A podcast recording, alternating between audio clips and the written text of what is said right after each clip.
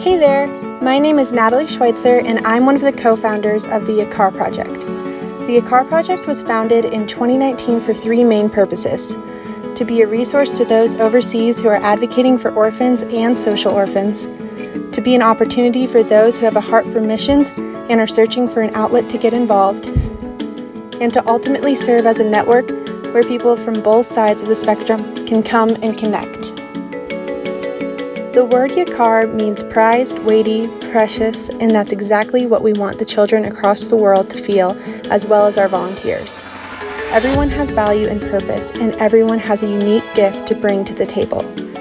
We serve as an outlet for those with any skill set to come and serve in their area of expertise, whether that means you are teaching children English, volunteering nursing, cutting hair, building schools, or photographing.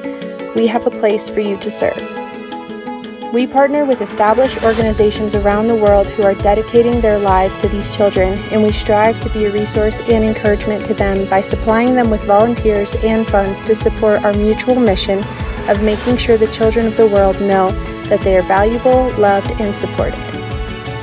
The Yaqar Project podcast is something we are really excited about. It is the place we believe you will find the heart behind our mission and the personal stories of people who have been orphaned, adopted, or been impacted by the needs of these precious children around the world.